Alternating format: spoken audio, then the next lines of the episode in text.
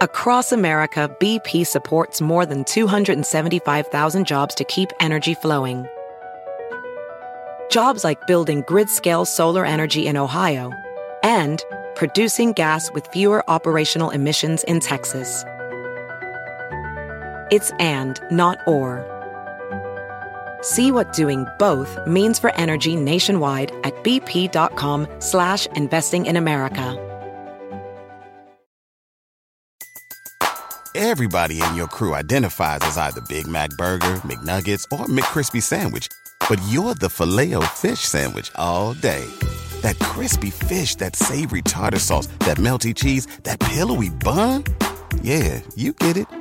Every time. And if you love the Filet-O-Fish, right now you can catch two of the classics you love for just $6. Limited time only. Price and participation may vary. Cannot be combined with any other offer. Single item at regular price. Ba-da-ba-ba-ba. Welcome to Cogill Wine and Film, A Perfect Pairing. I'm film critic Gary Cogill, and today a wild new film about a true story of four college students in Kentucky back in 2004 who tried to pull off one of the biggest art heists in American history. What were they thinking? Were they bored? Were they privileged? And it's called American Animals. And we've told you stories of dozens of wines and films during our past 75 shows. So today, we want you to get to know us just a little bit better. So Haley's going to ask me a handful of questions about movies, and I'm going to ask her some questions about the wonderful world of wine. We call it a little bit of She Said, He Said. I'm wine expert Haley Hamilton Cogill. In 2014, one of the greatest heists in the wine world occurred, with at least two men breaking into the famed French Laundry in Napa Valley, stealing over $500,000 worth of wine. I think it was about $550. We will pair one heist with another later in the show. But first, Gary, let's discuss this film. We watched this film last night. Yeah. So it's called American Animals. It's 89% on Rotten Tomatoes. Written and directed by Bart Layton. I don't know anything about Bart Layton. I know he did another kind of true crime story before that. But I want to read a snippet from Carrie Darling, who's a colleague of mine whom I know, and she writes for the Houston Chronicle. And she wrote this about this film, American Animals. Privilege is a powerful intoxicant. Just ask the four college students who in 2004 tried to pull off a heist of rare books from Kentucky's Transylvania University library that they believed they could sell on the black market for a cool $12 million. Inspired by way too many Quentin Tarantino films and lulled into a false sense of cultural security by their easy middle-class lives and reputations as anonymous boy-next-door good guys, they think they're getting one over on the system. And reality is that they are just like the lowlives who entertain them in Reservoir Dogs or Animal Kingdom, but just way more stupid. They're so stupid. These are the dumbest. They're so They're dumb as a box of rocks. They're also privileged, slightly. I just took them to be very middle class. I mean, the main kid was on an athletic scholarship, and so, I didn't take them as being upper-class, privileged boys that had nothing better to do. No. But I did think that they have absolutely zero... I think I don't want to downplay this movie, but I'm just like, these kids are stupid. Yeah, you say that. And I think what's interesting about the way it's made... So they do something that we rarely see, or I don't think I've ever seen in a film.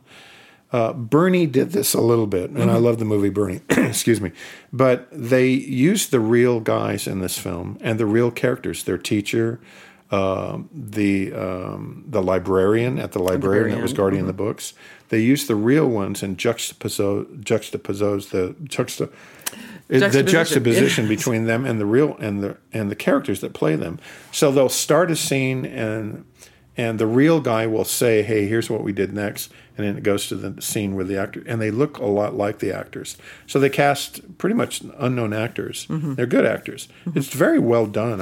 I think it's a pretty well done film. Mm-hmm. The more I thought about it, the more it bothered me. And I think it bothers me because it's accurate. Mm-hmm. Because and the opening scene says, this is not based on a true story. This really happened. Mm-hmm. So it's not loosely based or anything. They really went down of what literally happened. And so as they plan, I think what you just said actually describes it perfectly. It's not a poorly made film. And it's an interesting concept to use the four guys that tried to pull off this heist and then have a scene with them flow into an actual, scene with the actors. And so technically it's kind of interesting. I just really don't care anything about these characters. Right. Right, and I think that's the point of the film. Yeah. So I think the film really succeeds in what it set out to do, as to watch a movie about entertainment and pulling off a big art heist. This is the wrong one. Yeah, because not only are they dumb and they make big mistakes, but they're kind of arrogant about their own mistakes, and they're wildly in front of the public and everything they do. Yeah. They're not running around trying to be hidden. They're trying to go to class and take exams. The guy has a college sports scholarship and never goes to practice. Yeah. They're just stupid. And they're just lazy and stupid. And they're really lazy about their planning. Yeah. So when you get into the library, and I'm going to say this too, I didn't know in Kentucky there was a Transylvania University. Yeah. I find that odd, but more power to them. There's a handful of famous books worth millions of dollars there. And there's a woman who's a librarian who's in charge of that. Mm-hmm. And it's in a private kind of anteroom. And it's locked, and security is there. But she's the only one that can unlock it and let you in, and she does. And so they figure out how – and there's a whole sequence of what do we do with her? Do we beat her up? Do we tie her up? What do we do? Mm-hmm. And they're kind of ambiguous about what they're going to do other than one guy says, I'll take care of it. And it's awful. Mm-hmm. It's kind of awful what they do to her. And but there's a great actress that plays her. And what I like about this film, I'm going to say a couple things I like – is you get these little kind of art films where the story is bigger than the film itself. Mm-hmm. The story is fascinating. Mm-hmm. But you put really good actors in small parts in it, and it's a woman that we've seen before in many, many movies, and I can't even remember her name as an actress. But when she pops up in this film, we both went, oh, look, it's her. Mm-hmm. And it kind of elevates the whole thing. It makes it more serious, and I took the movie a little bit more serious at the time. These guys sit down and they just plow through a bunch of Blu-rays. Yeah, of heist movies. In order to figure out. And actually, this is 2003. Really so neat. That was those are just DVDs. They're just DVDs, not Blu-rays. That's right. Thank you for that film club. But they weren't VHS tapes. But they watched Reservoir Dogs, and they watched The Heist, and they watch all these. They watch The Sting. Yeah. And they have it in their head that that it's just going to be so easy. It'll be so easy. And then we'll be able to sell it so easily. And what are they going to do with that money? They're so stupid they wouldn't know what to do with that money. And so we're not going to tell you how it all turns out, but it's not good. And it's not, it's exactly what you think. Yeah. Because of course you can read about this story. But I think as a news article and as a news story, I think it's a really interesting. It's interesting. I was really interested in this.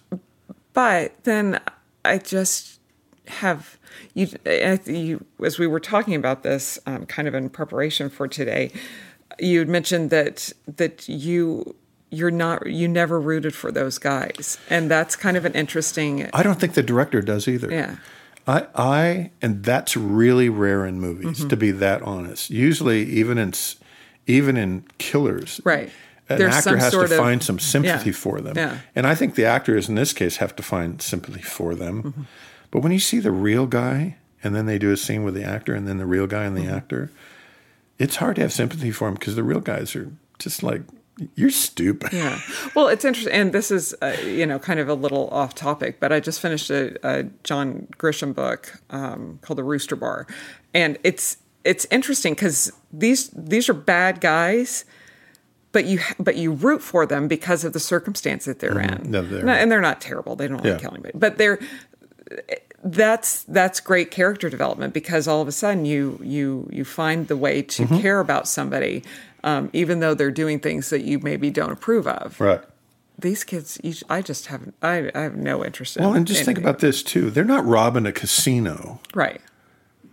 Even though that's a crime. Right. I mean, we can get behind George Clooney and Brad Pitt. Yeah, and of course. I'm going to Ocean's 11. Because we've all been 10, robbed 13, by a casino at one point. Yeah. We can kind of fantasize. We know it's a criminal act and all that stuff. But in this case, they're robbing their own school and going after their own librarian. And this is the lowest of the low. You know, it's like... Because they're lazy. Because they're lazy. And they don't have anything else to do. And they actually have absolutely zero plan with what they're going to do with it. Okay. So, yeah. So it's hard to have... You don't have sympathy for it. And once again, the story is bigger than the film. And I think the director did exactly the film he wanted. Mm-hmm. It's not a high-powered... instant edit movie. These scenes linger on and on, so it's a very slow burn in this mm-hmm. movie. Mm-hmm. But the heist part and what they do is really kind of interesting to mm-hmm. me, and it makes total sense because it's just dumb. Mm-hmm. Yeah, I think your story's more interesting. Well, and so it's kind of again though you have to wonder what's the mindset and how does somebody get from point A to point B. And so, and this was kind of moving on to my heist from your heist. So in 2004 on, I want to say it was Christmas night, maybe it was Boxing, maybe it was between December 25th and December 26th that morning, mm-hmm. French Laundry in Napa Valley, famed. I'll never forget when it happened. Thomas Keller's famed, joyful, gorgeous restaurant that we had the privilege once to dine in. It was a privilege. And it was a privilege to pay all that money to eat there. I don't regret a minute of that. Absolutely. Yeah. So at the time, the restaurant was closed for renovations. They did a major renovation on French Laundry in 2014. So the alarm was turned off because it was going through renovation. Even though it was going through renovations, they still had the wine in their wine cellar. Yeah. Kitchen, I think, was getting a major remodel, but the wine was still downstairs in the cellar. Which makes sense. You absolutely. Why in the world would you need to move it? Yeah. So at least two gentlemen broke in and very, very quickly stole 110 bottles of wine with the value of upwards of $550,000. Oh, they knew what they were going after. And that's kind of always been the whole kind of thing because it was very scandalous. They, nobody knew who had done this and why it was done. It actually... now it's 2018. They have found at least two of the men. They're both in jail now. It's Alfred Georges and Davis Kuryakaz. So sorry if I butchered your names, gentlemen. Yeah. And no, that's kind of the thing. It's that and these gentlemen, at least I want to say Kuryakaz, has been admitted to be a part of several different additional. Wine robberies, wine heists.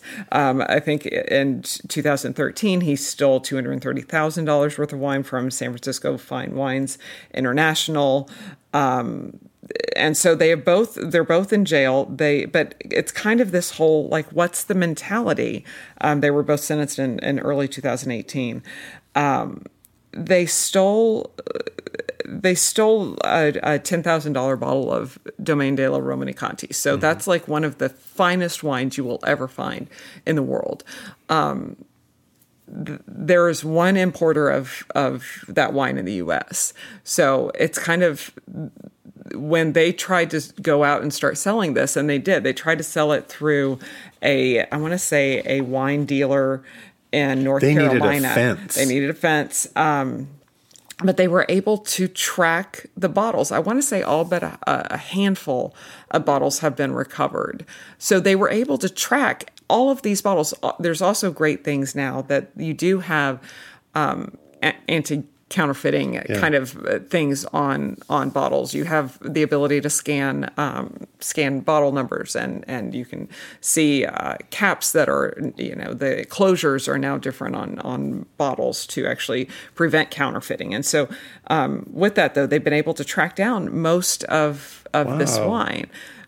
But again, it's this whole, it's not, you can't create something different. It's not, and I don't even want to say it's not like a piece of art because you can't swap a bottle for a bottle. Yeah. And because of these anti-counterfeiting techniques. Yes. I mean, you could try to steal the Mona Lisa and put in a fake, but You can't really do that with wine. Yeah, that it doesn't make sense on the sellability. On the sellability, exactly. Because there's too many people down the chain of money exchange. Somebody's going to figure that out. That they're going to get caught, and then it's easy to trace back. Right. Well, yeah. and again, then you also kind of have to say, like, these guys were so focused. They worked very fast. Yeah.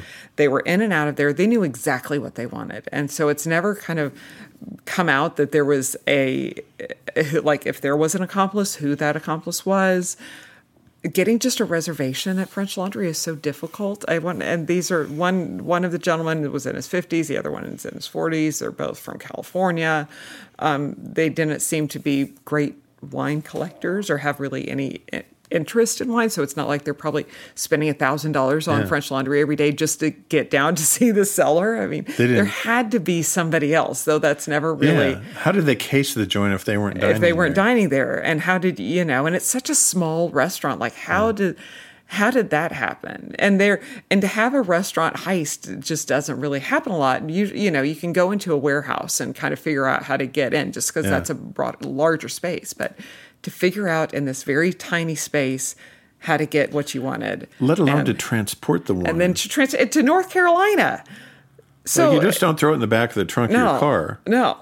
110 bottles is also, that's not a lot. It's not a lot. It's 10 cases. Yeah. And so how do you do that? But, it does also show that crime doesn't pay, because Georges received 37 months in prison. 37 months. Kuryakaz, 15 months. And both... I think that's nothing. Both were ordered to pay $585,000 each. Okay, that's a lot. So basically, they are paying over what they stole, which they should. That's each, which,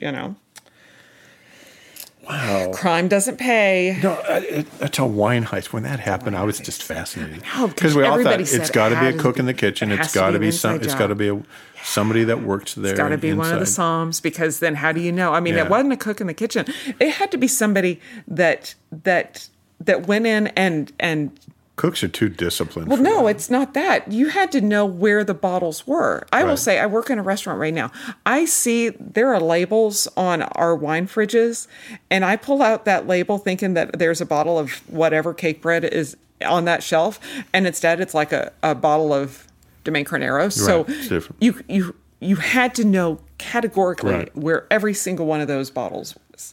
It had to be an inside job. There had to be somebody else. I wonder if wine collectors all over the world, when that happened, started thinking, "Ooh, I wonder if," because wine collectors, it's not uncommon in some of these wine cellars by gazillionaires that they have millions of dollars worth of wine in their cellars. And do they really know? And it's in a house with security, but it would make you perk up right away. Yeah.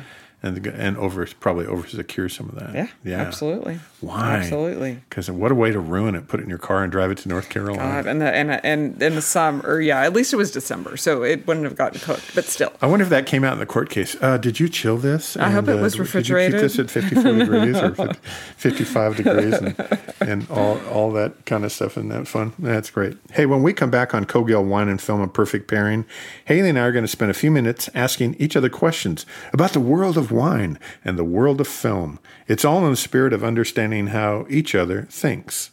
And we will be right back.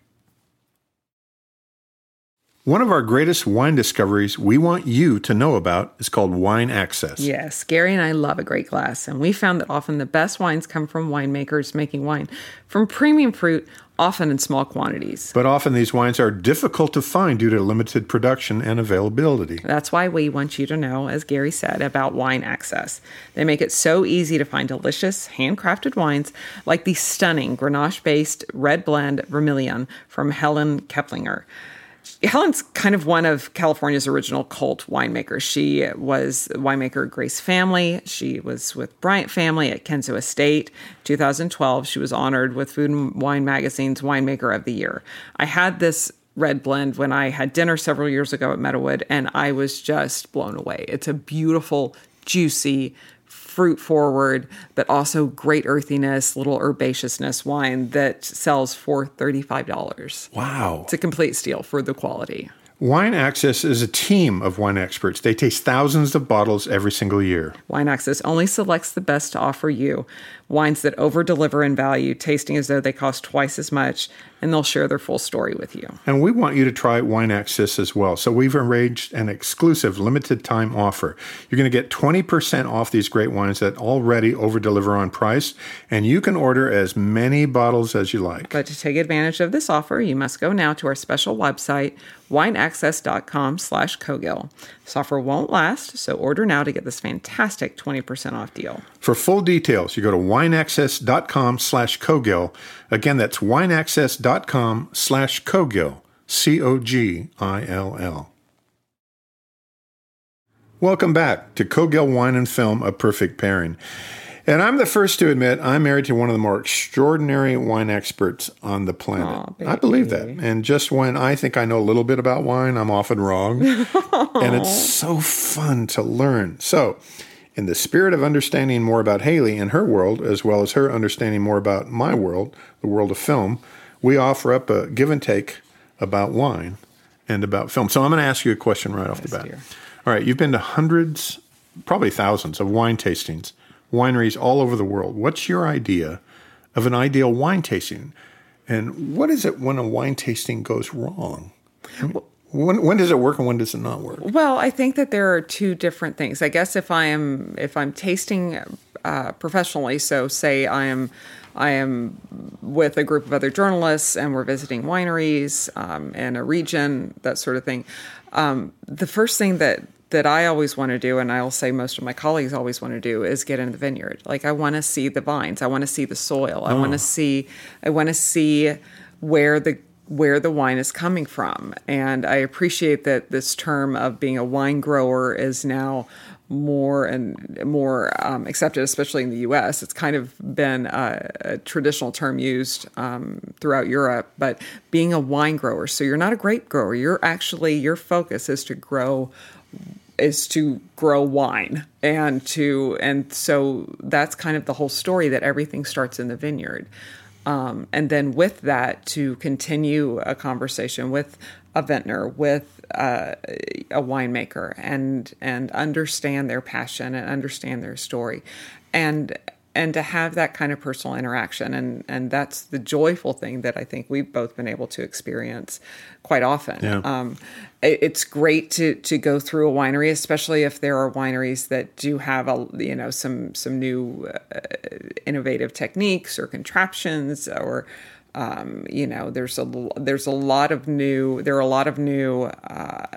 technology and tools that are being used. But it's kind of like back when I was in TV land and I'd go and visit television stations, and every general manager wanted to take me into master control. No. Show me your master control. And it's like, okay, it's some buttons. It's, you go into a winery. A lot of monitors and buttons. It's one person switching. Exactly. And you go into a winery, it's like, okay, it's a lot of tanks. Yep. It's a lot of barrels. I appreciate that, but I don't need to see another stainless steel tank. Yeah. I want to see your vines. A tasting gone wrong? Well, we had a little experience of one in Napa. And I think that when there are various tasting room attendants that sometimes want to overshare their knowledge with you. And I don't need you to tell me what you think about this wine. And I think, and it kind of makes me a little sad for consumers that go out and enjoy tasting room experiences that don't really ever understand what they're tasting. And there are great tasting rooms throughout the world that welcome guests every day. And sometimes I think somebody wants to talk too much, and it's kind of, no, just let the wine speak for itself. Or when they and I'm going to throw interject. You've experienced. Well, I think it's amazing when you taste wine with somebody who literally assumes you know nothing. Yeah, and you can find that out in 20 seconds, but ask a couple questions, or figure that out before the person gets there who they are. Yeah, a little bit. That's easy. Well, and I certainly, you know, it's great to just be able to stroll into a tasting room and not have, but that's where, again, you know, stop talking. Just let me enjoy this wine. It's like when I used to go into a Blockbuster store and they would always send some like 16-year-old kid over to tell me everything that's popular right now and recommend all these horrible movies. Yeah. Yeah. You know, without ever knowing, you know, and I always thought that was kind of fun. And I don't want to talk poorly about anyone because that's just not my style, but there, you have to be able to allow the wine that you're tasting to speak for itself. And then if you're going to be so knowledgeable and tell me how much you know about everything when I ask you a question and you can't answer it, that should kind of be the clue that maybe you need to back off a little bit. There you go. Maybe just a little bit. Over-explaining. Okay. So I know, my sweet Gary, what your favorite movies of all time are. I can list them for you. Yeah. Waiting for Guffman, Lawrence of Arabia, To Kill a Mockingbird, Schindler's List, the best movie that you had to write about, but it's not something that you would ever see for fun. Yeah. So give me three movies that you really dislike, movies you can't stand for whatever reason. I need three. Okay, one of them is called Sheena, Queen of the Jungle, starring Tanya Roberts. And There's she Tanya like, Roberts. Yeah, about every 20 minutes she pops her top and gets naked. She speaks, she has a shaman, and they speak to animals, and they solve all kinds of things. It is so horrible. And I actually reviewed that film probably back in the late 80s. Sheena, Queen of the Jungle. Nice, okay. Every once in a while, it'll pop up on late night TV. But not nearly as bad as number 2, which is Carrot Top in a movie called Chairman of the Board. And man, it is just so bad and vulgar and vile. Everything about it was wrong. Everything about it just... is like an insult to even buying a ticket. And you know, I mean, there are bad movies and then there are movies, you know, good bad is when a movie's so bad you just laugh through the whole thing because it's just so atrociously awful, but it's pretty funny bad. Bad is where you're not laughing because it's just so god-awful. So Sheena, Queen of the Jungle, Carrot Top, and Chairman of the Board. The worst film I've ever seen or ever written about, ever, was Paris Hilton, The Haughty and the Naughty. The Haughty and the Naughty. And naughty is spelled Nottie. Oh. You're either hot or not hot. You know, and at one point she says in the line to the actor, who I've seen in other movies now, who actually went on and had a career. And she produced the film and starred in the film. And she's talking to a guy and then she doesn't like him anymore. And she walks up to him and says, "You're just a piece of crap." And I'm just watching this going... And then I had a discussion with Paris Hilton about that movie, who said she studied acting for months just to say that line. I just could barely keep my face straight. But Haughty and the Naughty is... So when it opened, I think it opened in a number of theaters all around the country, and I think it did nationwide opening weekend made 23,000. So it probably cost $1 million or $2 million of our own money. Opening week so it came out. It came out that 4 people per day per theater went to see The Haughty and the Naughty. You're just a piece of crap. You're just a piece of crap. Wow. Did you study the Stanislav method or the Boleslavsky method? Okay. Has your palate changed since you became a certified sommelier? You know, when you think back then of the certain wines that you liked over others maybe, and now that you like something completely different, or is that just with age and tasting wine you change? But has your palate changed over the years? Well, I know that when... Thank you for that question. Yeah. I know that when I did my training, which that was 15 years ago, when I first... decided to do some training at all. I was a red wine drinker. I didn't really drink a lot of white. And then through the course of the class that I take to do, the class that I took to actually take the test, we tasted through a lot of whites. And I learned to really love white wine because I think that you can find so many nuances within a glass of white, like the intricacies of a great Riesling is fascinating. The layers you can find in a really beautifully made Chardonnay is exciting. You certainly find that in reds, but I had already kind of been a red wine drinker.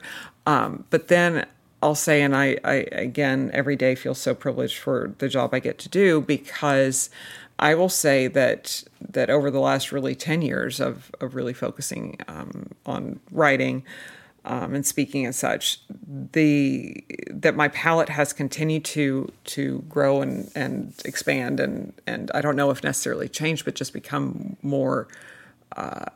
I've learned so much by traveling to see so many different places, and that's what's even more exciting. You know, you can taste thousands of bottles and think you understand a region or a place, but to actually see the vineyards, to see how grapes can be grown, and some of the most obscure scenarios.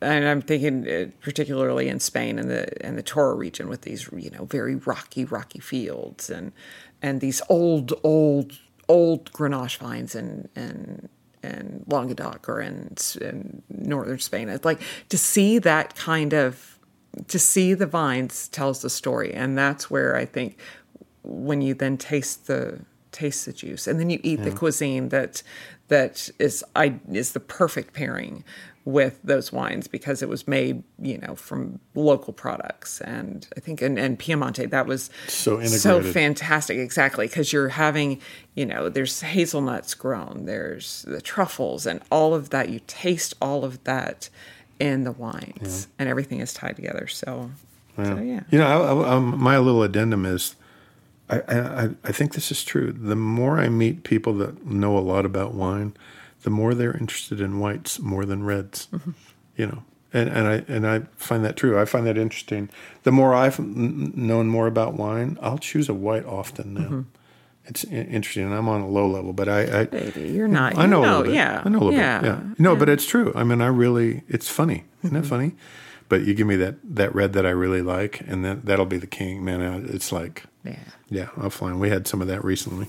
I love Good. That. All right. So, my dear, is it more fun to review films or to make films? To be a film critic or to make movies? Or to be a producer, yes. So, as we know, a lot of people know, I spent 5 years helping get some films made with a film company.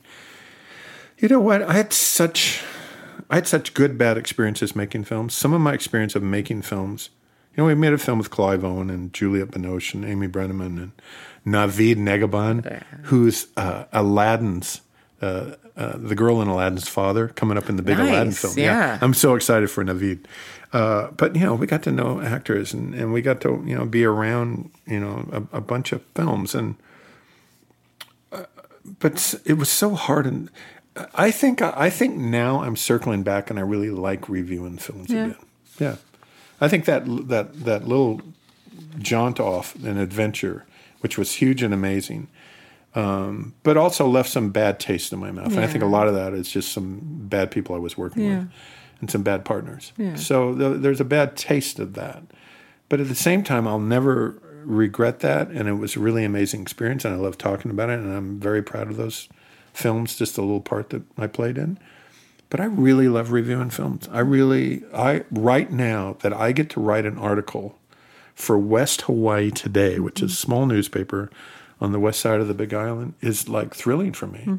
And I think it's I'm having as much fun. And to be able to talk about them on the show. We've done 70. This is our 77th show. And I'm not, and to do this with you and talk about movies on the podcast is really, really fun.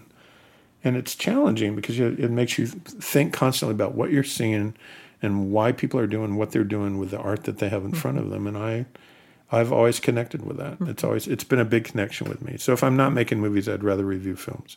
And right now I'm not making movies, so I'd rather review. Yeah, it's interesting because I have been asked often, so I'll ask myself a question of would you ever want to go out and make wine? Yeah. And I'd even go work for a particular winery, go be a brand ambassador or something like that. And that would be very fun. It'd be a whole new challenge and very interesting.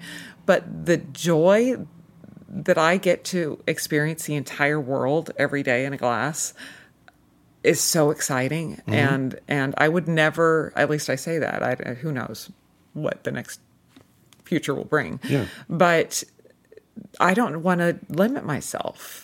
You know, you mm-hmm. in making film, you could only there was only so much you could do. Whereas you could see every film. I can taste any wine. I can write about any wine. I can go and experience any wine. The I can go and see. The world of travel that goes with your job is a complete education of in and of itself. That is a privilege, and most people don't get to do. Yeah. That's really the most joyful part of I think of. Yeah, and every time we get off a plane, we're back home in Hawaii, which is not a bad thing. Hey, real quick question. This is real quick. Yes. When a bottle comes with a screw top rather than cork, what's the first thing that comes to your mind? You know, 10 years ago, I was very skeptical. Today, I say, oh, that's so much easier to open. So much easier to open. Oh, we can take that bottle to sunset. We can walk down to the ocean with it. And, you know, the beauty of a screw cap, there are a lot of really, really great wines that are made 100% with screw cap. And they don't let air in. And so the whole point of using a cork is that you actually let a little bit of air in, which helps the wine age over time. And so the screw cap doesn't allow that, which, you know, it'll be interesting to see some of these screw cap wines in 50 years to see where they are. Yeah. Because you typically have needed you need to have a little bit of air in those bottles. Okay. But I have no problem with it. And that's changed. I am not, I'm not onto the boxed wines, but I have had, there are a lot of wineries in Europe that they make a lot of boxed wines, and the whole bag and box is a huge market that the U.S. hasn't. That's another really leap we haven't taken. Well, and I'll say I think that if we were bringing those wines, if we were importing those wines, and we're just importing them in a bottle instead of in a bag or box. Unfortunately, the bag and box wines that we have on the shelves in the U.S. right now are, many of them are not good. Not good. Yeah. And so, you know, if we start bringing over or importing or having winemakers in the States actually, you know, embrace it. Chateau de Pop in a box. You never know. They're so funny. Chateau de Pop in a box. But I can't, you know, and that's where I'm still having a problem with the canned wine. So. Okay. One more question for you. Okay, let's do one more each. Okay, so, Mr. Gary, in your opinion, what's the best wine movie ever made, or has it been made? Best wine movie ever made for me is easy, and it's Sideways. Whether you agree or disagree with it, it's a wonderful film, and it's wonderfully written and acted, and there are stop-down moments in that movie for me. I realize what it did for Pinot Noir and how it railed against Merlot, and that's not accurate or true. Yeah. It happened. So, but as a movie, that movie is great. Listening to Virginia Madsen talk about her love of Pinot is just... They both have those monologues where they're sitting in those comfy chairs after being out all, you know, in the evening.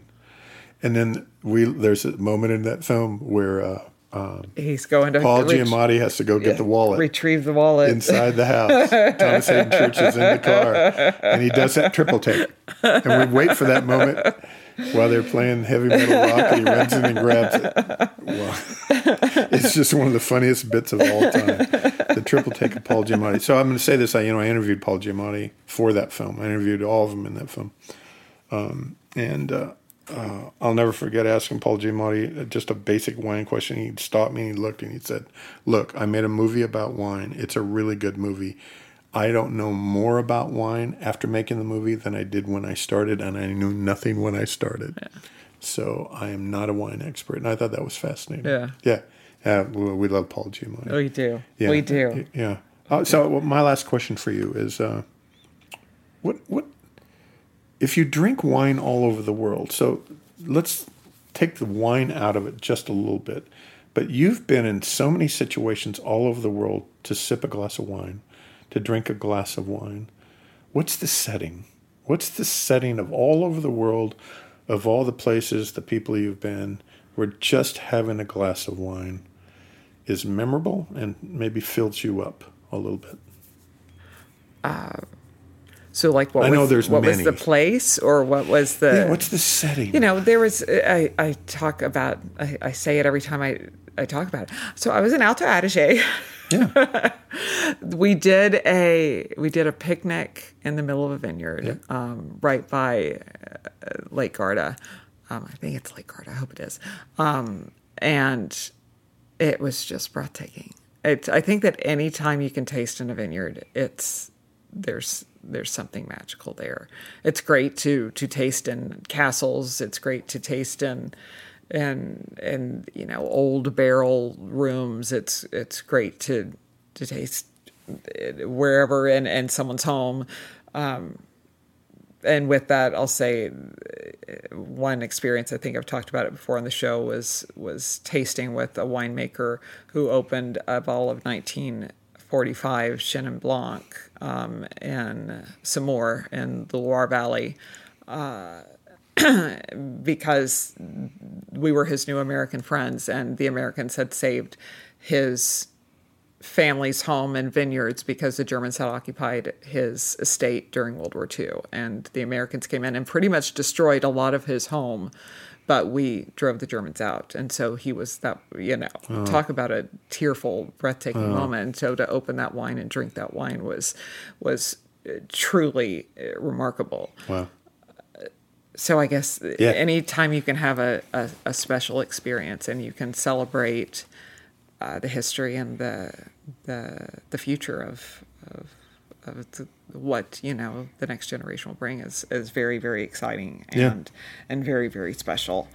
The life of wine and the life of movies. And it's fantastic. It's amazing. It's fantastic. Isn't it amazing? So Gary, I'm going to just also do a little quick shout out to our listeners. And, you know, Gary and I try not to get very political, but we are, as the show airs, we are almost, you know, voting day is tomorrow if you haven't early voted.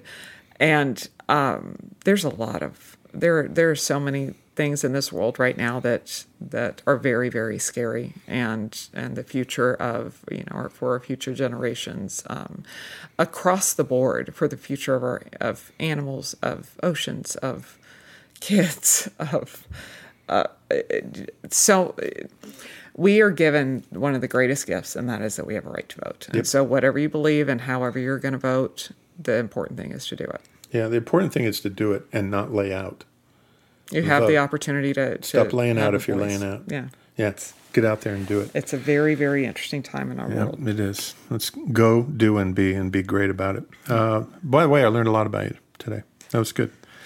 Next time on Cogill Wine and Film, a perfect pairing, more great films, either in theaters or on demand, along with wines and pairings that we like to say are worthy of celebration. For more on the film from today's show, please follow our blog on cogillconsulting.com or through Facebook. Be sure to follow Gary on Twitter at Gary Cogill. And to see what we're drinking now, follow me on Instagram and Twitter at Dallas Uncorked. And with that, I'm Gary Cogill. And I'm always looking for the next great film. I'm Haley Hamilton Cogill, always in search of a great glass of wine. Join us next time on Cogill Wine and Film, a perfect pairing. Aloha. Go and vote.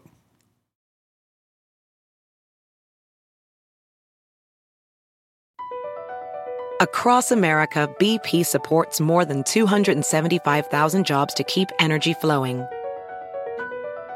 Jobs like updating turbines at one of our Indiana wind farms, and producing more oil and gas with fewer operational emissions in the Gulf of Mexico. It's and, not or. See what doing both means for energy nationwide at bp.com/investing in America. Everybody in your crew identifies as either Big Mac Burger, McNuggets, or McCrispy Sandwich, but you're the Filet-O-Fish Sandwich all day. That crispy fish, that savory tartar sauce, that melty cheese, that pillowy bun. Yeah, you get it. Every time. And if you love the Filet-O-Fish, right now you can catch two of the classics you love for just $6. Limited time only. Price and participation may vary. Cannot be combined with any other offer. Single item at regular price. Ba-da-ba-ba-ba.